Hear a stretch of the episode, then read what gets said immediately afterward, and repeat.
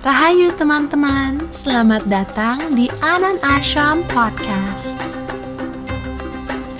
Anan Ashram adalah sebuah organisasi yang didirikan pada tahun 1991 oleh Bapak Anand Krishna.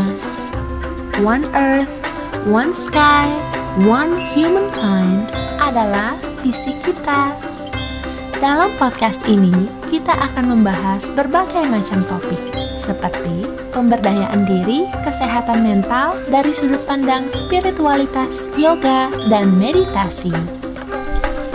Adakah perbedaan di antara meditasi dengan mindfulness? Apakah kenyamanan bisa mendukung perkembangan spiritualitas seseorang, atau malah sebaliknya? Rahayu Guruji Anan Krishna kata Pak Anan, kita kita tidak bisa bilang aku sedang meditasi. Berarti kalau terjadi meditasi saat itu tidak ada aku. Pertanyaannya Betul. seperti itu. Betul, di situlah uh, meditasi ini kondisi yang melampaui aku, melampaui main. Makanya uh, ketika saya mengulas tentang meditasi ini, saya selalu mengingatkan istilah mindfulness yang sekarang dikaitkan dengan Buddha itu istilah ya. yang keliru karena Buddha mengatakan anatma, pergilah gate gate para gate parasam gate bodhi swaha. Bodhi, bodhi ini adalah uh, mind yang paling halus, mind yeah. yang sudah tercerahkan tuh budi. Tapi Buddha mengatakan gate gate para gate parasam gate bodhi swaha, lampauilah itu juga. Bodhi pun harus dilampaui. Jadi jangan berhenti, lampaui segalanya di situ kau akan menemukan apa kebenaran itu. Tapi dalam kondisi-kondisi tertentu saat seseorang meditasi, apakah uh, sedikit saya juga menambahin yeah. pertanyaan ya Pak, apakah yeah. panca indera kita itu terkunci begitu Pak, sehingga tidak, tidak sampai tidak terkunci, semua ada kesadaran dari panca indera. Makanya panca indera ini kita harus hati-hati. Makanya panca indera ini harus disibukkan. Hmm. Harus disibukkan sehingga kita bisa melanjutkan perjalanan. Kalau enggak panca indera ini akan akan mengeroyoki kita. Dan kita justru bisa, akan menjadi bisa, kendala ya. Kendala kendala. Menjadi panca kendala. indera pikiran mind semuanya ini akan menjadi kendala. Jadi kita harus melampaui semuanya. Maka diciptakan bagaimana memanipulasi panca indera itu. Sekarang di belakangnya Mbak Indah ada ada gambar Ganesha ada Buddha. Taruh gambar. Oh iya. Ya sehingga mata kita akan terfokus pada itu nyalakan dupa atau kemenyan atau apa. Kemudian penciuman ya, penciuman kita ya, akan terbawa ke sana. Ya, ya baca mantra. Uh, kemudian suara kita akan terbawa ke sana. Jadi sibukkan panca indera ini dan kemudian saksikan bagaimana kita bisa melampaui mind itu sendiri. Hmm, artinya kalau ketika sudah melampaui mind itu juga uh, kita bisa bisa nggak sih saya bilang itu sebagai orgasme meditasi karena kan meditasi harus dijalani sendiri ya Pak ya. Karena karena nggak ada karena nggak ada kata lain. Susah. Karena nggak ada, ada lain. kata lain. Saya susah menyampaikan. Ketika seseorang Betul. sudah melampaui main, maka kita bisa uh, mengatakan itu sebagai orgasme meditasi. Iya, karena di dalam Kamal Sutra uh, orgasme ya. itu, kenikmatan orgasme itu kapan terjadinya? Bukan karena gesekan, maaf ya, semuanya orang ya, ya, dewasa ya. Bukan ya. karena gesekan, tapi saat itu napas kita berhenti. Saat terjadi orgasme itu napas kita berhenti. Dan saat napas berhenti, main terlampaui, terjadi quantum leap. Ya, spiritualitas ya. melihat kesatuan. Ya. Apakah berarti sains masih tertinggal? Tidak. Itu pertanyaan. Iya, saya tidak akan mengatakan tertinggal, saya akan mengatakan saling melengkapi. Sekarang kalau saya melihat saya dan Mbak Indah dan Romo sebagai satu kesatuan, tidak terjadi dialog ini. Ya. Kita akan ketawa bersama atau meditasi bersama atau diam bersama. Tidak akan terjadi dialog ini sama sekali. Jadi perbedaan tuh ada di situ sains bekerja. Dan perbedaan nggak bisa dinafikan. Perbedaan antara kita itu adalah fakta, kita harus menerima. Tapi di balik perbedaan ini ada satu kesatuan.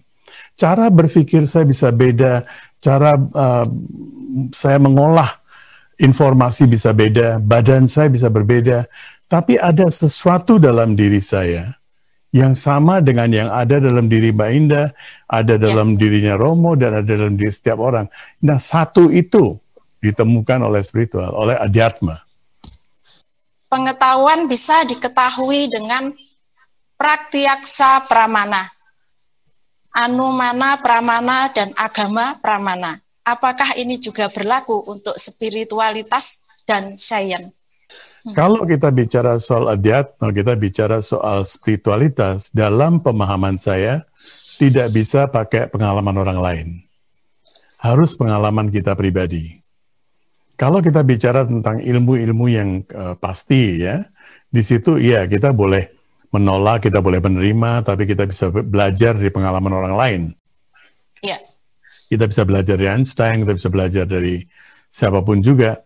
Tetapi untuk spiritualitas kita harus punya pengalaman pribadi. Lagi-lagi pemahaman-pemahaman spiritual saya adalah dalam konteks pengetahuan tentang jati diri itu ya, adiatma itu. Untuk mengenal iya. diri itu harus pribadi. Berarti harus kita bisa nggak Pak saya mengatakan itu kita harus laku, lelaku dan lelakon. Betul. Tiga betul, hal tersebut betul. menjadi sebuah rangkaian proses spiritual begitu. Betul sekali, betul sekali harus laku sendiri ya. Harus laku. Saya nggak bisa mencontek dari Pak Anan tak pakai gitu. Nggak bisa. Tapi kita bisa saling, kita bisa saling memberi sharing dan yeah. saya mungkin mendapatkan satu inspirasi dari Mbak Indah, Mbak Indah mungkin mendapatkan inspirasi dari saya. Yeah. Kita bisa saling melengkapi, tapi perjalanannya harus pribadi. Harus pribadi, benar-benar harus sendiri ya. Betul. Teman-teman, sharing yuk bersama kita di Instagram at Anan Ashram atau Anan Ashram YouTube channel dan teman-teman juga dapat mengunjungi website di www.ananashram.or.id Mari kita kembali mendengarkan pembahasan Guruji Anand Krishna. Sepertinya sains berkembang dari keinginan manusia untuk memenuhi kenyamanan indrawi. Misalnya, ketika manusia hidup di gua, kemudian timbul keinginan untuk kenyamanan. Jadi, sepertinya untuk perkembangan spiritual dibutuhkan kenyamanan. Apakah dengan adanya kenyamanan bisa mendukung perkembangan spiritual atau evolusi kesadaran manusia? Terima kasih. Uh, menurut saya untuk sains bukan cuma kenyamanan, tapi kesehatan juga ya. Orang yang sakit misalnya, apakah itu disebut yeah. kenyamanan? Ya juga, orang kalau sakit ya harus nyaman dulu, baru yeah. dia mikirkan yang lain. Sebagai sarana iya, sebagai sarana iya. Kalau saya dalam keadaan sakit-sakitan, disuruh melakoni sesuatu nggak bisa juga. Jadi sebagai sarana untuk menuju itu iya, tapi apakah orang harus punya uang sebanyak segini baru bisa spiritual, tidak juga. Hmm. Ada orang miskin yang lebih bahagia, dia menemukan spiritualitas, menemukan jati dirinya. Ada orang punya uang banyak juga lebih gelisah. Jadi bukan sesuatu yang harus, tetapi sebagai sarana penunjang ya bisa. Sebagai sarana penunjang ya, tapi tidak harus tidak harus mendapatkan sebuah kenyamanan saja ya Pak ya. Tidak, karena kenyamanan itu bisa menina bobokan saya. Hmm.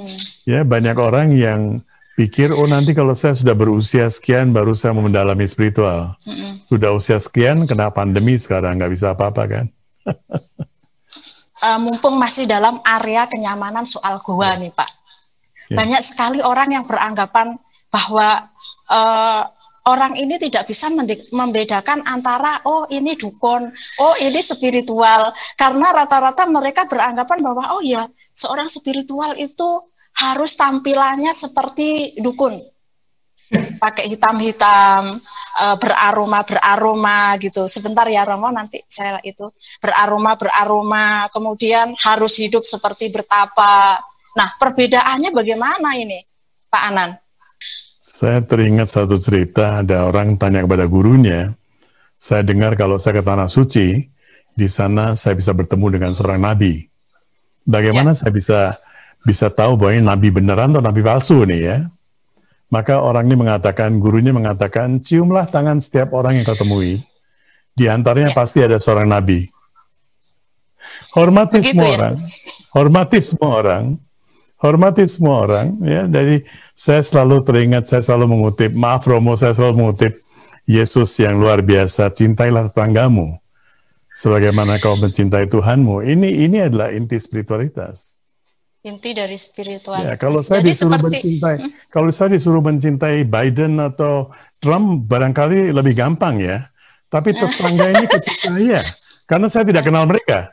Tapi tetangga ini kalau parkir mobilnya depan rumah saya saya marah maka ini hmm. formula yang diberikan oleh Yesus ini luar biasa. Cintailah tetanggamu. Ketika dia kentut, kau mencium baunya, tetap mencintai dia. Hmm. Proses, proses proses mencintai orang berbeda-beda dengan berbeda cara seperti itu boleh juga. Ya ini saya kira adalah checkpointnya. Kalau kita bisa melakukan itu, buku-buku bisa ditutup tuh. Dua commandment dari Yesus itu udah luar biasa. Cintailah Tuhanmu sebagaimana kau mencintai dirimu. Uh, cinta tetanggamu sebagaimana kamu cinta dirimu. Dua, Berarti dua temanmu uh, ini sudah luar biasa.